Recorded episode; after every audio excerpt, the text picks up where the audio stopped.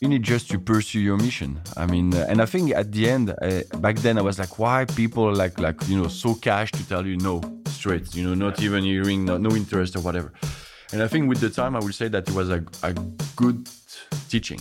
So basically, life is not easy.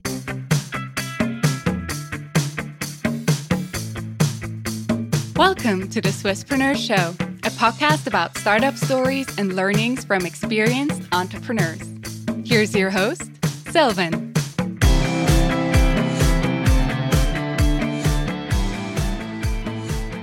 Andreas, a very well welcome to the Swisspreneur Show. It's a pleasure to have you here today. Hi, Silvan. Nice to, to see you today, and thank you for the invitation. You're the co founder and CEO at Batgroup, the Swiss leader in the home cleaning market.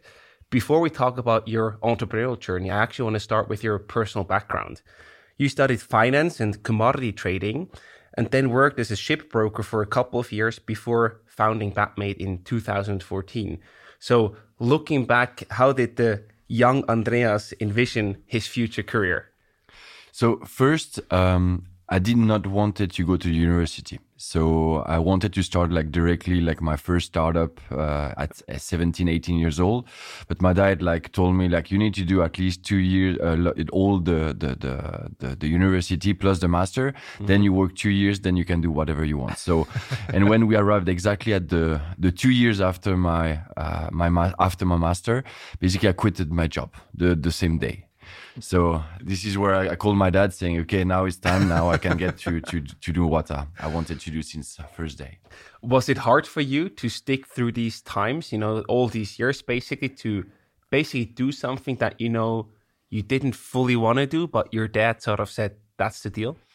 Um, I mean, what is interesting about university is that you, you learn how to work, I would say, in one sense, mm-hmm. because you, you get like quite a lot of pressure for the exams and things like this. In the same time, during the year, you need to pass the, the different things. Mm-hmm. And um, I think that was still a thing that I will, uh, I will tell my son or my, my, my, my, my girl, in case I have one, to, to do the same, because I think it's a good um, university of life mm-hmm. first because you, you learn how to work and then also you make a lot of friendship.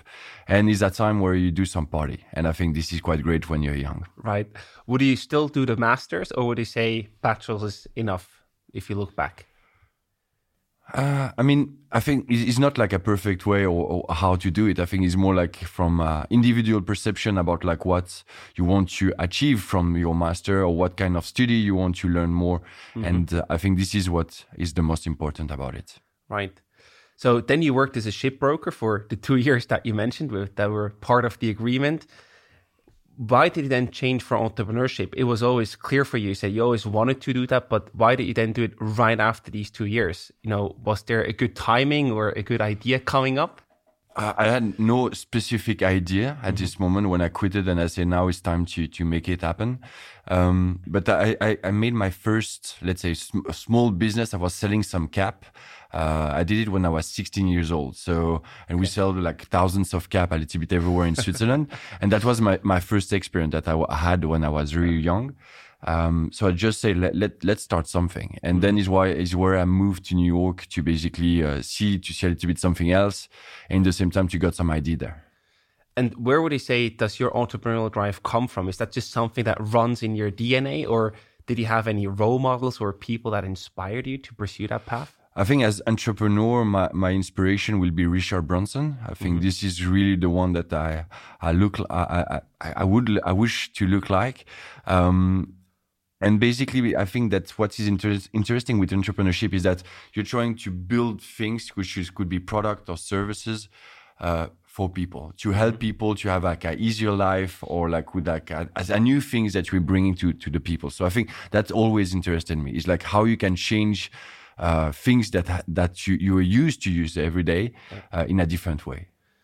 And you mentioned you then went to New York. Yeah. And legend has it that the Batmaid idea actually came out of your experience from New York. You started the company in 2014. So can you elaborate a bit more what happened in that time during your trip to New York? Yeah, so it, when I was in New York, I wanted to make some shoes first. So basically, I, I was studying like all the, the way to how to make shoes. And after, at, at one point, I had like one of my, my best friend that came to, to visit me and my, my flat was really a, a big mess. So uh, I went to on internet and I, I, went to check how I could find a cleaner. Mm-hmm. And I, I found this website called Handybook by then, handybook.com, and now it's handy.com. Mm-hmm. Um, and basically you could book your cleaning your cleaning uh, lady or man in two minutes. Yeah. so basically i did it. Uh, as a swiss guy back then i was like i didn't have any trust of someone new coming to my place. So i stayed the whole cleaning looking at every single detail that has been done.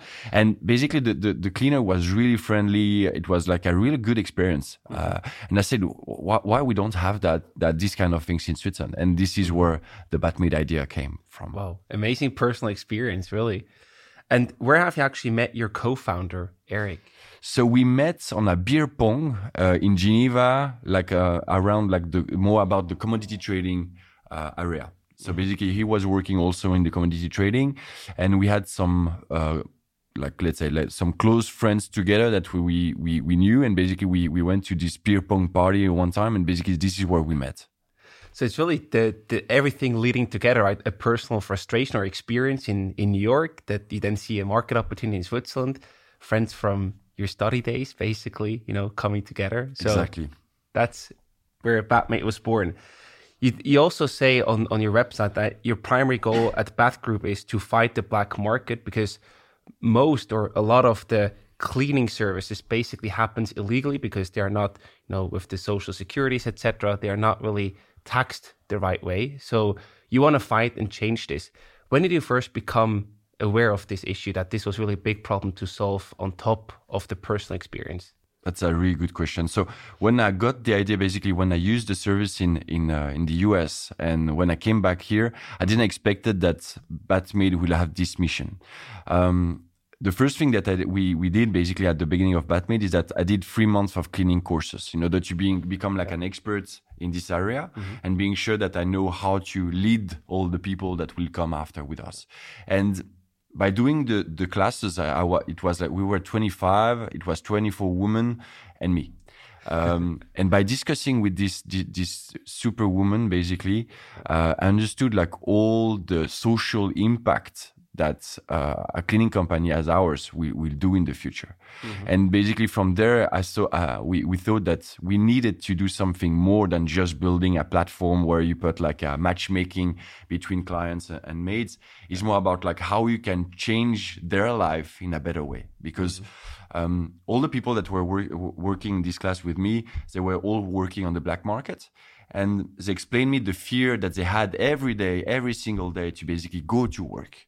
And basically back then I, I didn't understood this how that come from. So basically mm-hmm. I, I discussed a lot with all these these people and and the fear was number one because basically they were afraid about like the, the legal system in Switzerland and to get like a, a to go in jail or basically to right. get a huge fine, uh, which is still the case if you were like tra- trapped by, by by the police. Basically, you mm-hmm. get a, a huge fine for that, and I say, okay, how we, we can change that? And I say, why you don't work in the in, in a normal cleaning companies? They say that that's quite hard for us. We don't we we we're scared to to make this big step. Mm-hmm. And I think that when when we saw that is like a matter of like how we can educate a bit better these people about their rights because they have some rights even in the black market and and and the, our goal I think from the, this this day was like how can we uh, become a social company. It's not only become like a um, a startup or scale up or like something that is really fancy, but more about like a social aspect about like how we can change their world. So basically, they can really get the most of of their life at the end. Um, and this is where come from the name Batmaid also. I, I mean, uh, Batmade heroes from the shadow. Mm-hmm. I mean, this is really like, he's not only the shadow from basically the fact that our clients are almost never at home when the cleaning lady or the cleaning man pass uh, to do the cleaning, but mm-hmm. it's more about like the black market also. Is like heroes that goes to fight against like that works in this sh- big shadow that we need to f- to turn into light. And this was our goal to to to, to put this name on it so. Wow. i love that. That's a wonderful story. And can you also talk a bit more about how Batmaid ac- actually helps to, you know, combat the black market and, and what sort of benefits that you offer for, for both sides in the end?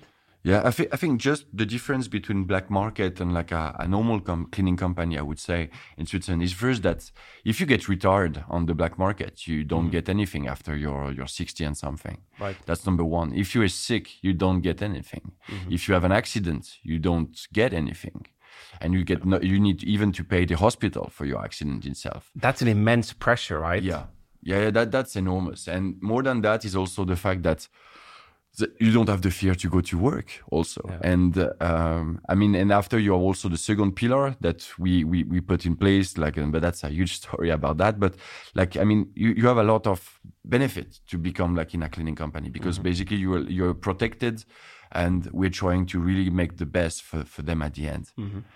um, and what are we trying to do in order to to communicate that to the mates we have not been so great i think at that. We, we should do much better in the future on this. So this is something that we're launching is a new initiative that we are launching that i cannot tell so much more today but we're launching next year something quite big in this area. So the goal is like how we can uh, ed, educate but in the right way not educating the how we want the people to understand but more about like the the the, the, the why people should look at working with cleaning companies and what their rights it is inside the black market because they have some rights. A black market relationship is still a working contract even if it's not signed or whatever. It's mm-hmm. implicit so it means that they have some rights back then and if you look we have like crazy story about me that has not been paid for years.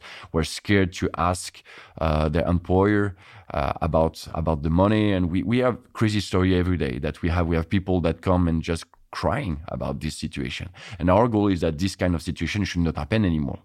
If, you know, it's also crazy because we think, oh, these things they happen, but not here in Switzerland, right? That's the general perception yeah. I sometimes feel, but which is not the truth. It's also here. So be aware, guys. Like this is happening here yeah. in Switzerland as well. Uh, I mean, you know, 80% of the, the, the, the, the cleaning market on the, the house cleaning market basically is done on the black market. 80%, which represent around 800 million to 1, 1 billion mm-hmm. only in Switzerland in salaries that is paid in the black market. Yep. And when you understand now in Switzerland, for, for example, if I take the, the one of bi- the big polemics that we have right now with the Qatar, and like the fact yeah. that we're like we should not go to Qatar, we should not look at the match because basically the human right there are not good. Mm-hmm. But almost all, I, I mean, when you see, you know that is like hundreds of thousands of people using like black market services today. And basically, I'm sure that some of them are like criticizing Qatar and whatever. And at the end, is like if you look at the mirror, you say, okay, we, we still have some, some work to do here in Switzerland, not only in the Qatar, but only sure. here in Switzerland to, to look back and to see what can we do better. Yeah. I mean, we need to do our word what the ethics of like how we employ people, how we manage people is in a better way. Mm-hmm. Absolutely. And please tell a bit more, what are the benefits, but also the protections that you offer your employees? Because technically, everyone who does provide cleaning services at Batmaid is then employed directly at your company? So we employ everybody today. So we have around 4,000 and something employees in oh. Switzerland only. Um, I mean, protection is like first being sure that if they have any issues on a daily basis, they have someone to call. And mm-hmm. it could be any issues. I mean, during the COVID, for example, that was like a, a great story is that we, we put like a psychological uh, team in place during the COVID, and mm-hmm. we called every single person at least one time per week at the beginning and then some people were every day so we had people that was only working during on this during the covid for example so that's a kind of protection that we're right. trying to put in place for them now what, what kind of other type of protection we can put is to being sure that you get paid at the end of the month and you get all the securities right. at the end and at, when you get retired you get some money back then and you mm-hmm. get the second pillar in case you're working a bit more than uh, the the the twenty one thousand five hundred fifty Swiss francs per year yeah, to exactly. get on, on that. But th- that's our goal, and that's the protection and the mission that we have. That's also a huge responsibility on your shoulder. At the same time, you are responsible for four thousand employees to make sure that you help them when they are in need, when they are going through a crisis like COVID. Is that sometimes also too much for you? You know, on a, a lot of pressure on your shoulder. I think, I mean, when you're in startup or scale up, the, the problems, you don't get less problems. You just get uh, more complex problems through the time. So I think that the, the right answer is not the, the pressure, I think, is always there for any kind of entrepreneur. It's just mm-hmm. that uh, from the, depending on which business you're on, uh, it will depend a little bit. Fair point. And what happens if a customer is not satisfied with the job that the person who did the cleaning performed? What sort of process happens there? So we have a customer service that is based in Switzerland, and we serve. Uh, we have around 30 people that reply by phone and emails every day. So we receive around 1,000 phone calls per day, and we send uh, around 1,000 email per day. That's basically the rate that we have. And we take care in case we have some issues like this, or we reimburse the client, or we try to find a solution. We give him a voucher. Mm-hmm. Um, I mean, it, it's it's a it's a case by case thing. We ask photos all the time in, uh, of course, because the employee in any case will be paid because we, that's that's sure. our job. So yeah. the thing is that after how do we deal with the maids in order to train her, in order to perform better in the future, and how we follow up this thing. And this is things that we're also right now changing a lot of uh, new things there. So which is quite exciting. So we we stay tuned for the announcements yeah. then. Um, I assume that's also vice versa. So also if a cleaning agent has problems at a location that they do the cleaning, they also have your support with someone to contact and to help them out. So until now we were we were at 39.9 Swiss francs, but mm-hmm. now we had like huge increase of salaries all over Switzerland that has yeah. been announced and we, we have our cost that is going up by 7.5% at least between the VAT that is going up. And I'm speaking about the client side and not sure. on, on our side, but uh, really on client side. So we had like the VAT that is going up in 2024. We have the increase of salary by 7.5% over two years. We have our own charges that is going up, which is salaries, which is uh, the rent that we're paying, the, the, electricity and things like this. Right. So we will increase our price uh, next year for almost every client. And the, the goal is not to make like extra margin on every people. The goal is just that you we, we need to put these these charges back to the client's place because otherwise we cannot afford that. Because I can imagine it's not a high margin business, right? And no. in the end, you are selling hours, yeah. and these hours have a direct variable cost. You don't have like economies of scale. Exactly. So there you have to do some good calculations to have a good business. I mean, it's not a SaaS business, of course. So I will be super happy with that, but no. So no, we, we, we do a, a little bit less than 20% uh, gross margin, mm-hmm. which is low, I would say, in, inside like any kind of businesses. In a people business, as we do, I would say it's in the middle low range. Uh, I would say that a normal business will do more around 25 to 30%. That's an average thing that happens in our industry.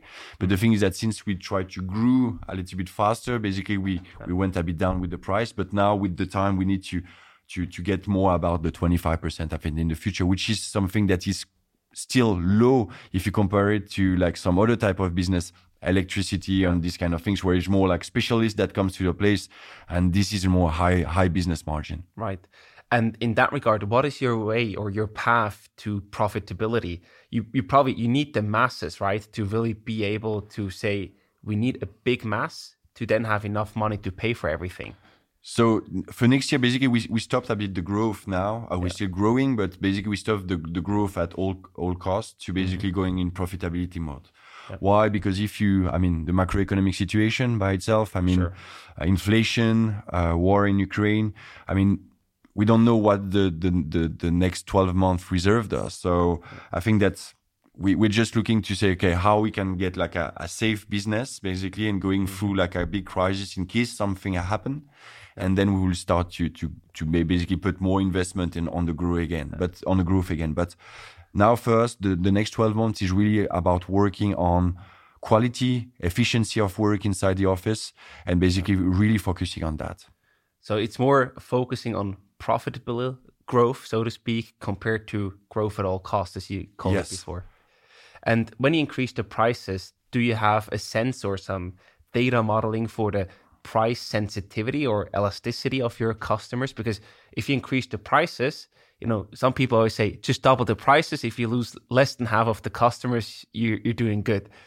In that regard, you're probably not going to double the prices, as we heard. But do you have some sort of feeling what would happen now that you will increase the prices early next year?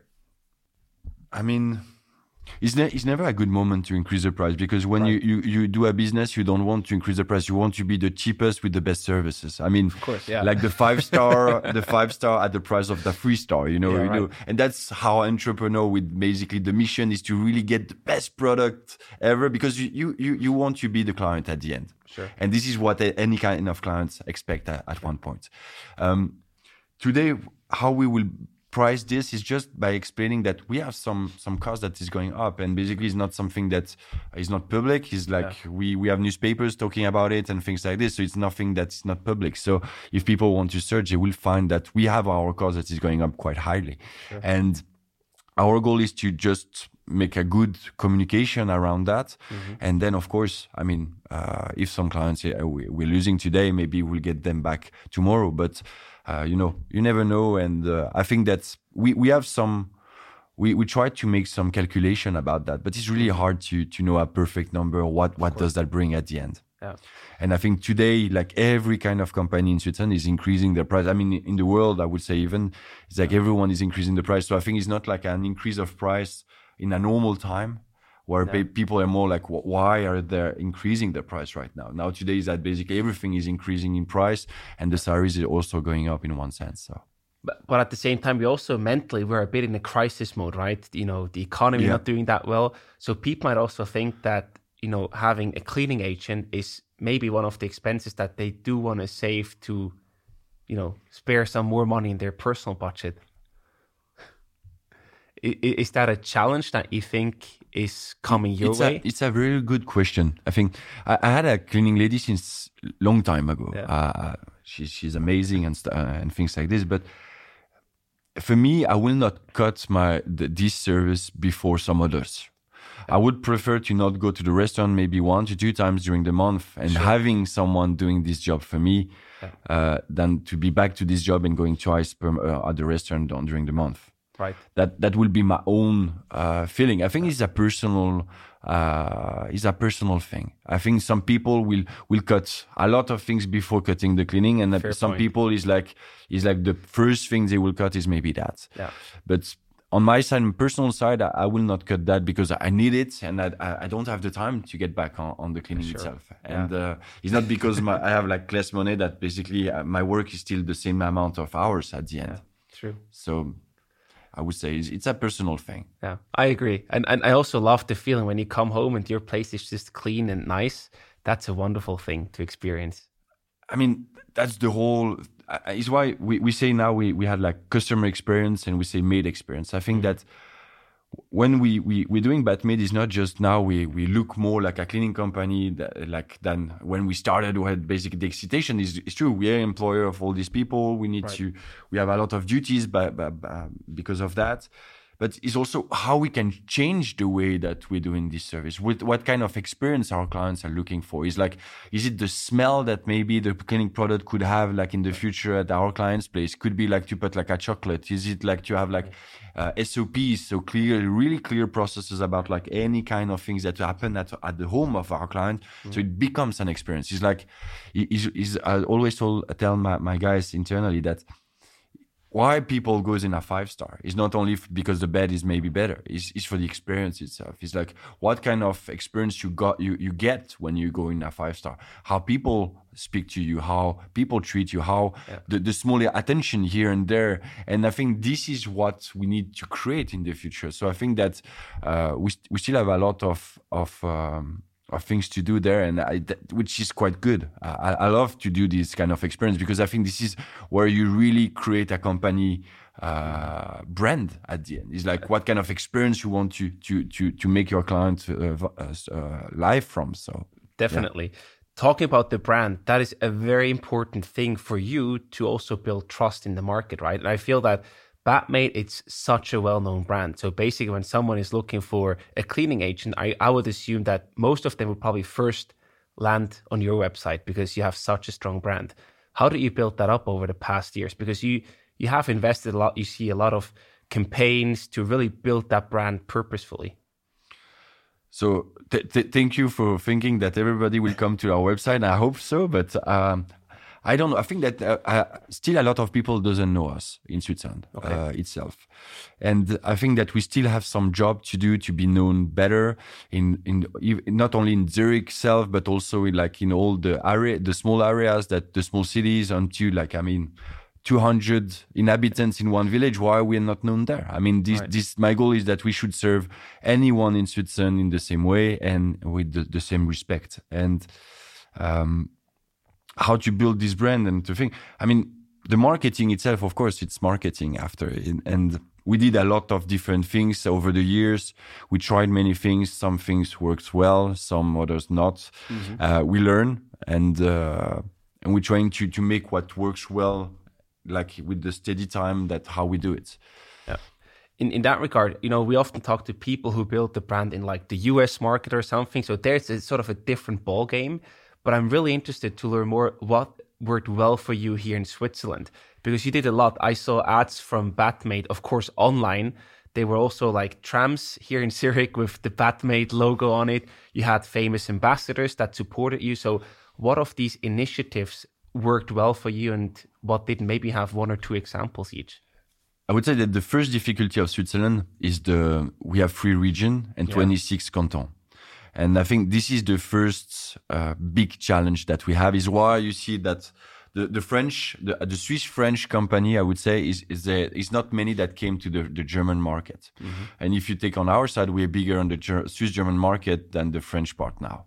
So basically, we succeeded to really and quite much higher here. So it's we succeeded to come here. I think I- don't have a magic recipe to be honest with you. Uh, it's it's hard to say what works really well or not. I think it's just like the passion to make it successful at the end. It's the passion to to wake up every morning to say we, we need the people to know us. We need Sure. the people to know us and to fight for that really hard. Making a lot of noise, so to speak. Yeah, in one in one sense, yes. Even if we're not good, I would say in maybe uh, marketing area or whatever, we're not like so great on that. We could do even better. I mean, like as some other company, as uh, Burger King or whatever, is really good at. But we, we we just try to make our way with different tests and to see what works very well. I think like you spoke about ambassador and the Martina Hingis that we have. Um, I I think it helped in one sense, like to to measure exactly what's the impact on the business is so hard. yeah. And when you take, like, I mean, it could be an influencer, it could be like Martina, wha- whatever you, you take as people to represent your brand. Mm-hmm. I think the difficulty is like to get the also the money after to basically make the communication about the, the, this uh, this brand ambassador, Right. Because and this costs quite a lot. And uh, in Switzerland, I mean, you need to negotiate like uh, in the French part, then the the the, Swiss, the, the German part, then the Italianish part. So it's it's quite it's, it's quite hard because you get pricing. You, I mean, the television here is, is super expensive because you, you you pay like three times basically the the different things. When if you go in another country, you pay one television and basically you get like the whole Nationwide, yeah. country. Sure. That's a real challenge. Do you have any performance based, you know, negotiation tactics in, in that regard or any discounts that you could negotiate with these ambassadors, but also like TV companies to really get your brand out there without risking too much money on a single bet? I mean, the ambassador. I mean, the pricing is is they all have their own pricing. So, um, and I think that they don't want to negotiate so much because they know the value that they have on the market, and basically this is a price that or you take it or you leave. So, um, then after is like more about like what what do you want to do with this brand ambassador for us? Martina um, was key first because she she speak almost a free language. She's known in the free uh, part of Switzerland. Um, she's exactly our target group, which is like young mom. Uh, and we have a lot of young mom or young dads basically as client and basically for us we're trying to solve their issue that they have no time anymore Right. because of the children and I think this is where, why we, we choose her uh, because of this reason. And we, we look at some other people, but then after you had always the, the place that, that does the people know him, maybe, you know, uh, because you, you have like people that are known on the name, but when you look at their face, you don't know all the time who Yeah. it, it is.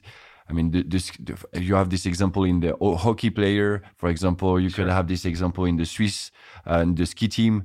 Swiss ski team basically because they always have the helmet. So it's Yeah, like true. it's only La, Lara Gut, I would say that is quite known, or the Yeah. old one which is Didier Defago and uh, you know Didier course. and the one that we were used to see with Ovomaltine or whatever. So Yeah, fair point.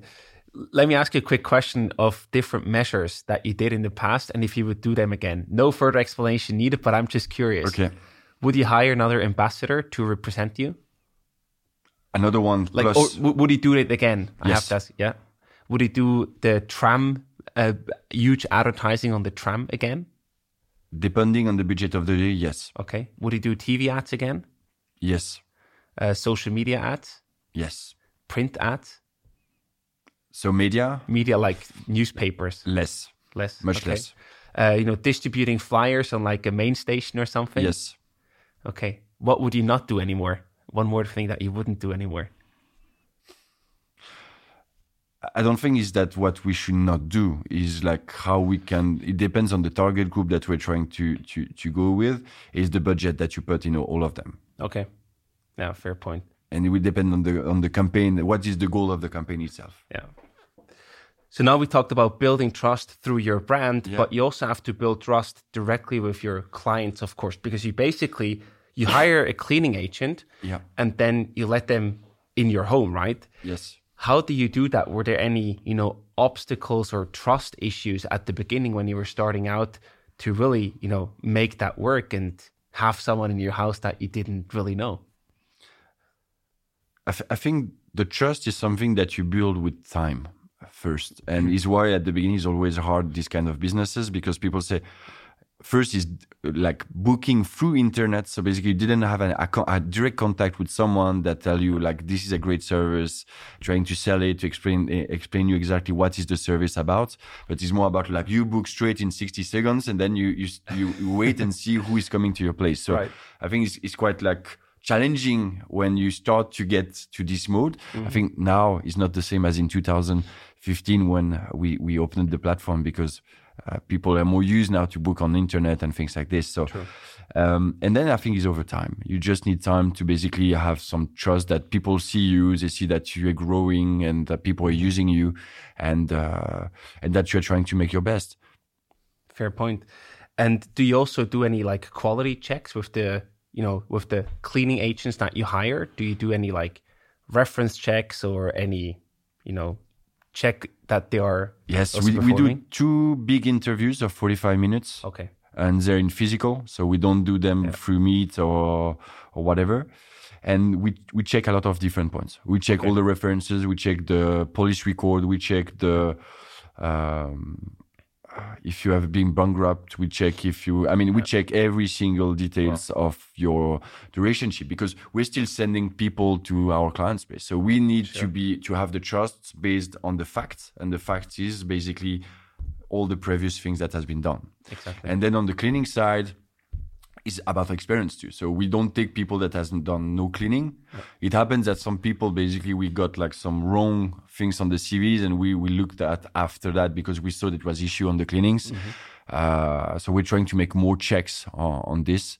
But now we're changing also the way. So we're making training from day one with all our new agent now.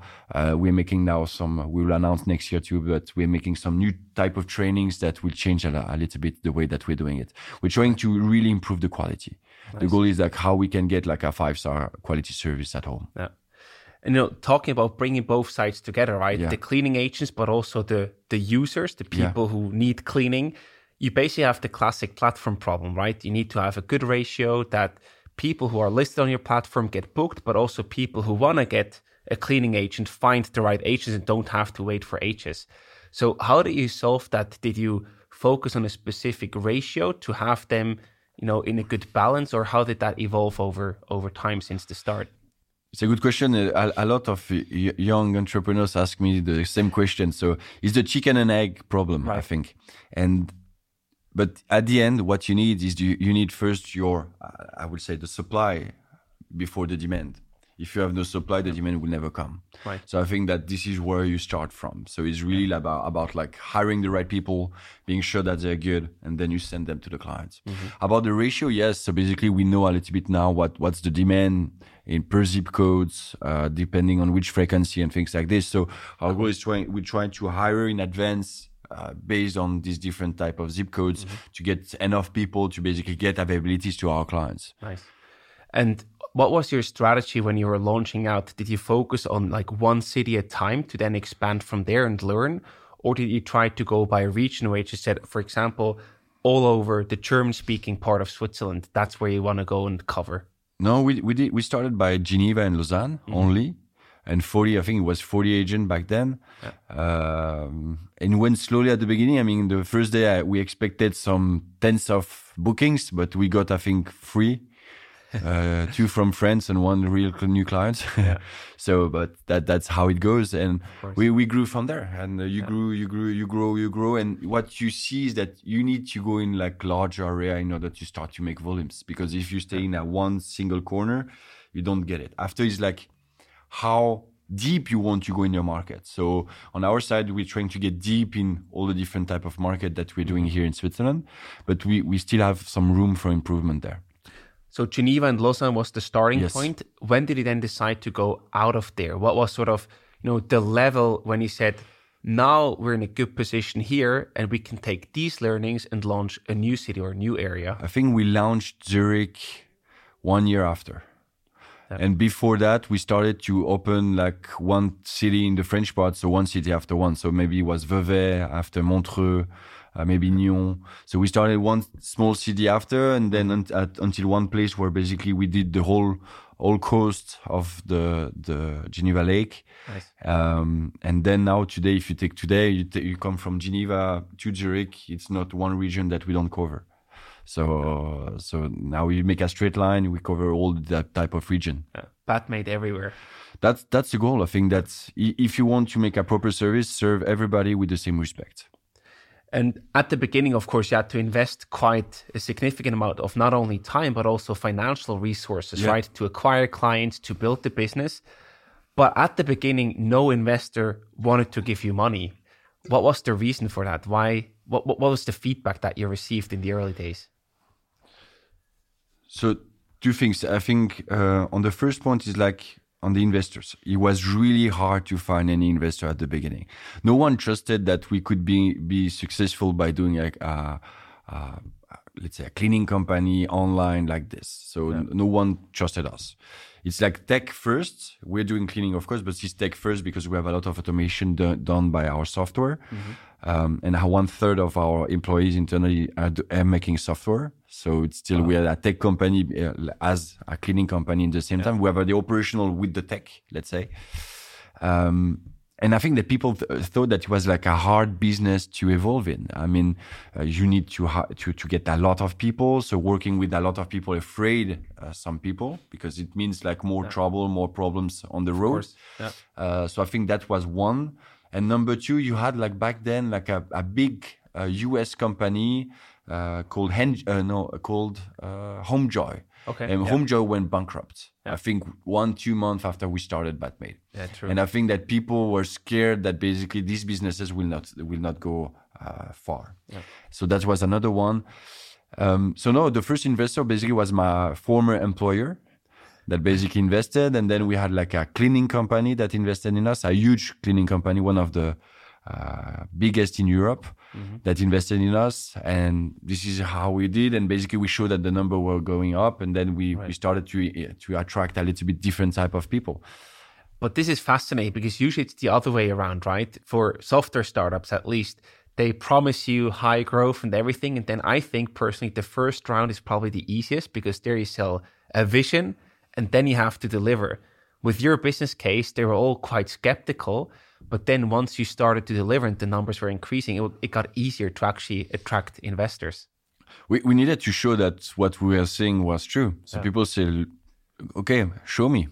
And basically we show people and then we, we got some more interest and bigger we come, uh, different type of investor came. So now we have the chance to have like, for example, three companies that are listed on the Swiss stock exchange. So that's, that's yeah. how we don't have any, let's properly speaking VCs so mm-hmm. that's I think for me on on my side I think it's a chance. Um, I, I, work more with entrepreneur. I would say like most of our uh, investors are like entrepreneur, mm-hmm. and I think is a is a is a is a is a nice uh, setup. I would say in this way. And you know, on the personal level, I can imagine that if you get rejected by the investors in the early days, that must be quite frustrating as a founder because you believe in your vision, your product and service so much, and then you get rejected by the investors. Were you ever at the point where you said, "Come on, I tried, but that's just not working. Let's do something else"? I, mean, you, you, need just to pursue your mission. I mean, uh, and I think at the end, uh, back then, I was like, why people like like you know so cash to tell you no straight, you know, not yeah. even hearing no, no interest or whatever. And I think with the time, I would say that it was a, a good teaching. So basically, life is not easy. Uh, making being an entrepreneur is not easy. Uh, finding money is like one part of your job, but basically, it, it is not easy. So mm-hmm. if people think that it's easy to raise money, I mean, it, you have some some some area where it's easier to to attract people, of course. Uh, but I would say on ours it was like like the least attractable business that people wanted to go in. So uh, we said, okay, we need to show numbers, and then people will come. It's, it's we raised really few mo- amounts of money in the beginning, really few. Yeah. So we were really like bootstrapping like every single thing that we tried to do. So that that's what how we grew at the beginning. That's a very yeah very very intense start, a very difficult start also because you have to be incredibly resourceful with whatever you have available to invest.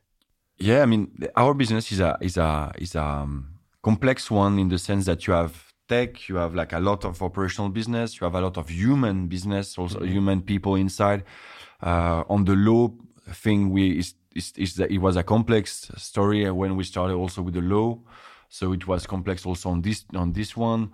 Um, I mean, yeah, you, you have like many areas where you need to be good. Marketing, how you do with zero money, you make growth. Right. Yeah. And you know, today I still have some people coming to me. Yeah, I need more budget to grow. And basically, I say it's not com- the, the the growth doesn't come from a budget. Yeah. Uh, the growth comes from a strategy that even with low budget you can grow. And then if you inject more money, you grow faster. But it's not the other way around. Is that money will makes you grow at the beginning? And I think I spend a lot of we spend a lot of time uh, with Eric at the beginning on the on the marketing side, how we can be efficient on every single action that we do, mm-hmm. and it's by focusing on this, how uh, to care about the money that you have in the bank. Right. Yeah. Cash is king. exactly, and cash flow is King Kong. Exactly. One thing I also want to talk about is the international expansion. You're now present in eight countries, I think, and that's something that is also, you know, very interesting to see because it's still quite an intense process to set everything up, but at the same time, you also have a big software focus, which allows you to probably launch new markets faster. First of all, why did you decide to go abroad? Was the Swiss market just too small for your big vision? I think long term, uh, we want to become number one in the world. Yeah. That that's still our goal. Uh, I would say that's a 10 to 12 years vision, mm-hmm. but that's our goal. And by by if you don't go abroad, uh, I mean the Swiss market is what is the, is the Swiss market. I mean it's a small, yeah. it's a good one, but it's a small one. Yeah. And the goal is like how we can start to test it a little bit outside of Switzerland. How does that works? Uh, to understand the the, the regulation, uh, understand how the people react to our services, uh, the yeah, I mean, to, to, understand a little bit like how it is going outside. Mm-hmm. And I think that's not in the two to three next year at, at, least, but later on, I think that the Swiss market will become our smallest market at one point. So yeah. the goal is like how we can be really be, become big in all around uh, Europe and in other type of countries. So we will launch also next year some another type of way to uh, to to get faster um, in in the world, and uh, we'll see how that works too how do you actually select the markets that you enter with Batmaid? Do you have, of course, assessments and then probably also people on the ground, but what are the key points that you look at before entering a new market? We in a again we're in a people business and people today is a working contract mm-hmm. and what's the, the difficulty when we enter all this market is to understand all the, the, the working contract and how you can play with them through a platform Sure. Because the, if you have like a B2B business and you know that every Saturday and you put like all your people and you can make it even on a, a whiteboard, yeah. easy. Sure. But how do you do with like a, a, a, marketplace where you can people that deal that cancel their cleanings, basically someone then you book the same day. So it's first you understand we, we put like a kind of algorithm about like um, how we can handle all the people in all the market depending on the working contracts. And that was the hardest part, I would say. Then the analysis that we did is like, what's I mean, what's the already like the the, the the the how many people are using like cleaning services in this country? Um, what's the prices? What's the margin? Um, is it any benefit benefit from the the states? For example, if you take France, you have fifty percent discount from the states on the cleaning hours in order to fight the black market. So it's one of the only with Belgium, for example, in the Nordic countries, where you have like a huge incentive to not go on the black market, and it works. So instead of getting like eighty percent black market, twenty percent uh, normal market, in France you have eighty percent normal market, twenty percent black market and which is great and i think this is like why, why where we un- understand a little bit all the different type of country and saying okay this big market in one way mm. how we can enter all of them Amazing. Also, if you look at your current numbers, it's very impressive. You have more than 100,000 customers, over 4,000 employees. And I feel you're just getting started. There's so much more to come, so much more countries to be launched, and also big news next year in 2023. So, what is next for the BAT people, for the Batgroup? I would say again, the 12 next months is about focusing on quality and efficiency. Yeah. Quality, how we do with the, our clients. So the whole experience about having a Batmaid at home, uh, and also our customer service also. huh?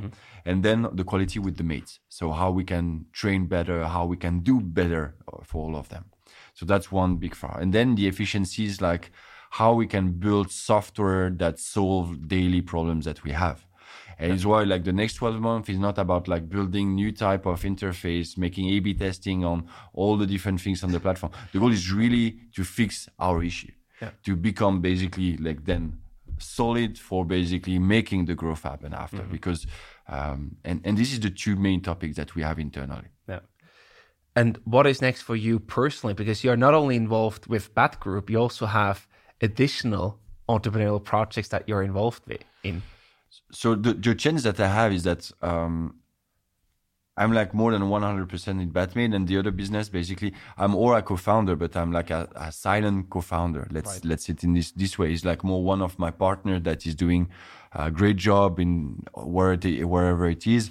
And if you take maybe the hotel and restaurant I have like a general manager that is taking care of it. So for me it's only one call sometimes that basically I, I, I make the, the different things with them. I don't need to spend any time on that. That's that's the chance. Um, otherwise will be I, have been difficult. I mean the three last years i mean has been like quite hectic uh, in terms of work uh, all the different projects that we put in place in the company so it's why now we're taking these 12 next months to say "Whew, now we Time breathe, to breathe, yeah. we, we breathe a bit we solve all the different issues here and there Yeah. and we, we really focus about our clients to how we can get the best experience for them Right. But it's amazing to also see what you are still involved with on the side. Right? Hotels, you have Gotham, the co working space. i went out from gotham in 2019 Okay, but you helped to initiate it initially. Yeah, yeah. I, right? I helped to initiate. I mean, it's always like this passion, as I said before, my, my passion to create and to or to to improve things. I think this is I like challenging and complex problems. Uh, I, I, this is what I like in reality. It's like more complex is the problem, um, like more interesting. I think it is. I think that's a that's a wonderful sentence, sort of, to switch to the rapid fire question. Passion brings you in good places. So we have some rapid fire questions for you. I either give you uh, different choice options to choose from, or a simple question, and you have to answer in one sentence. Are you ready? Ready? What is your favorite Batman villain? It's Batman. Batman itself, yeah. Beer or wine? Beer. How many hours of sleep did you get last night? Five and a half, six. Lone wolf or team player? Both depends on the situation. When lone wolf and when team player? Lone on complex things where I need to really get on my uh, thing and to, to think about the problem, and team because uh, you cannot make a company without uh, working with your team. Of course. The last one, Zurich or Lausanne? Ha! I would say Zurich. Why? Because you still live in Lausanne, right? Yes, um, because I think that this is the the big city of Switzerland. First, uh, I, I, love Zurich. My wife is also from the Swiss German part, so uh, we, we love Zurich, and uh, I might we might come at one point here in Zurich. So fantastic. Andreas, thank you so much for stopping by, for coming on the show. All the best, lots of success, and we're super excited to see what you'll be announcing in 2023. Great. Thanks, Silvan, for the invitation, and all the best for you too, and see you soon.